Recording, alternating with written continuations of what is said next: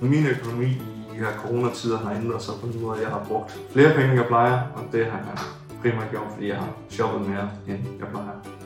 Der har været en masse gode tilbud, og så har jeg så haft en masse ting, som har gået og holdt øje med, at jeg godt ville have.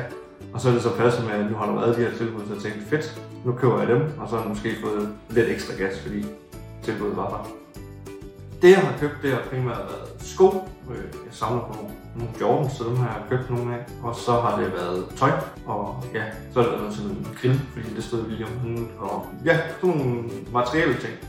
Luksus, sagde jeg, synes jeg. Den her tid, det er sådan lidt trist og kedeligt det hele. Så det er egentlig rart bare sådan, have nogle pakker, man går og ser frem til, kommer og sådan, ja, ja, sådan en eller anden lille hverdagsglæde, man sådan kan gå og være lidt spændt på. Nu, nu kommer de her sko, jeg har glædet mig til, så få dem hjem og kigge på dem. En af grundene til, at jeg har haft muligheden for at kunne købe alle de her ting, som jeg nu har købt her under krisen, det er fordi, at normalt er jeg god til at spare op og sådan vente på de gode tilbud kommer. Men også fordi jeg er blevet færdiguddannet, så lige pludselig har jeg fået en større rådighedsbeløb, end jeg plejer at have. Så har det nok også været sådan ekstra sjovt at bruge flere penge.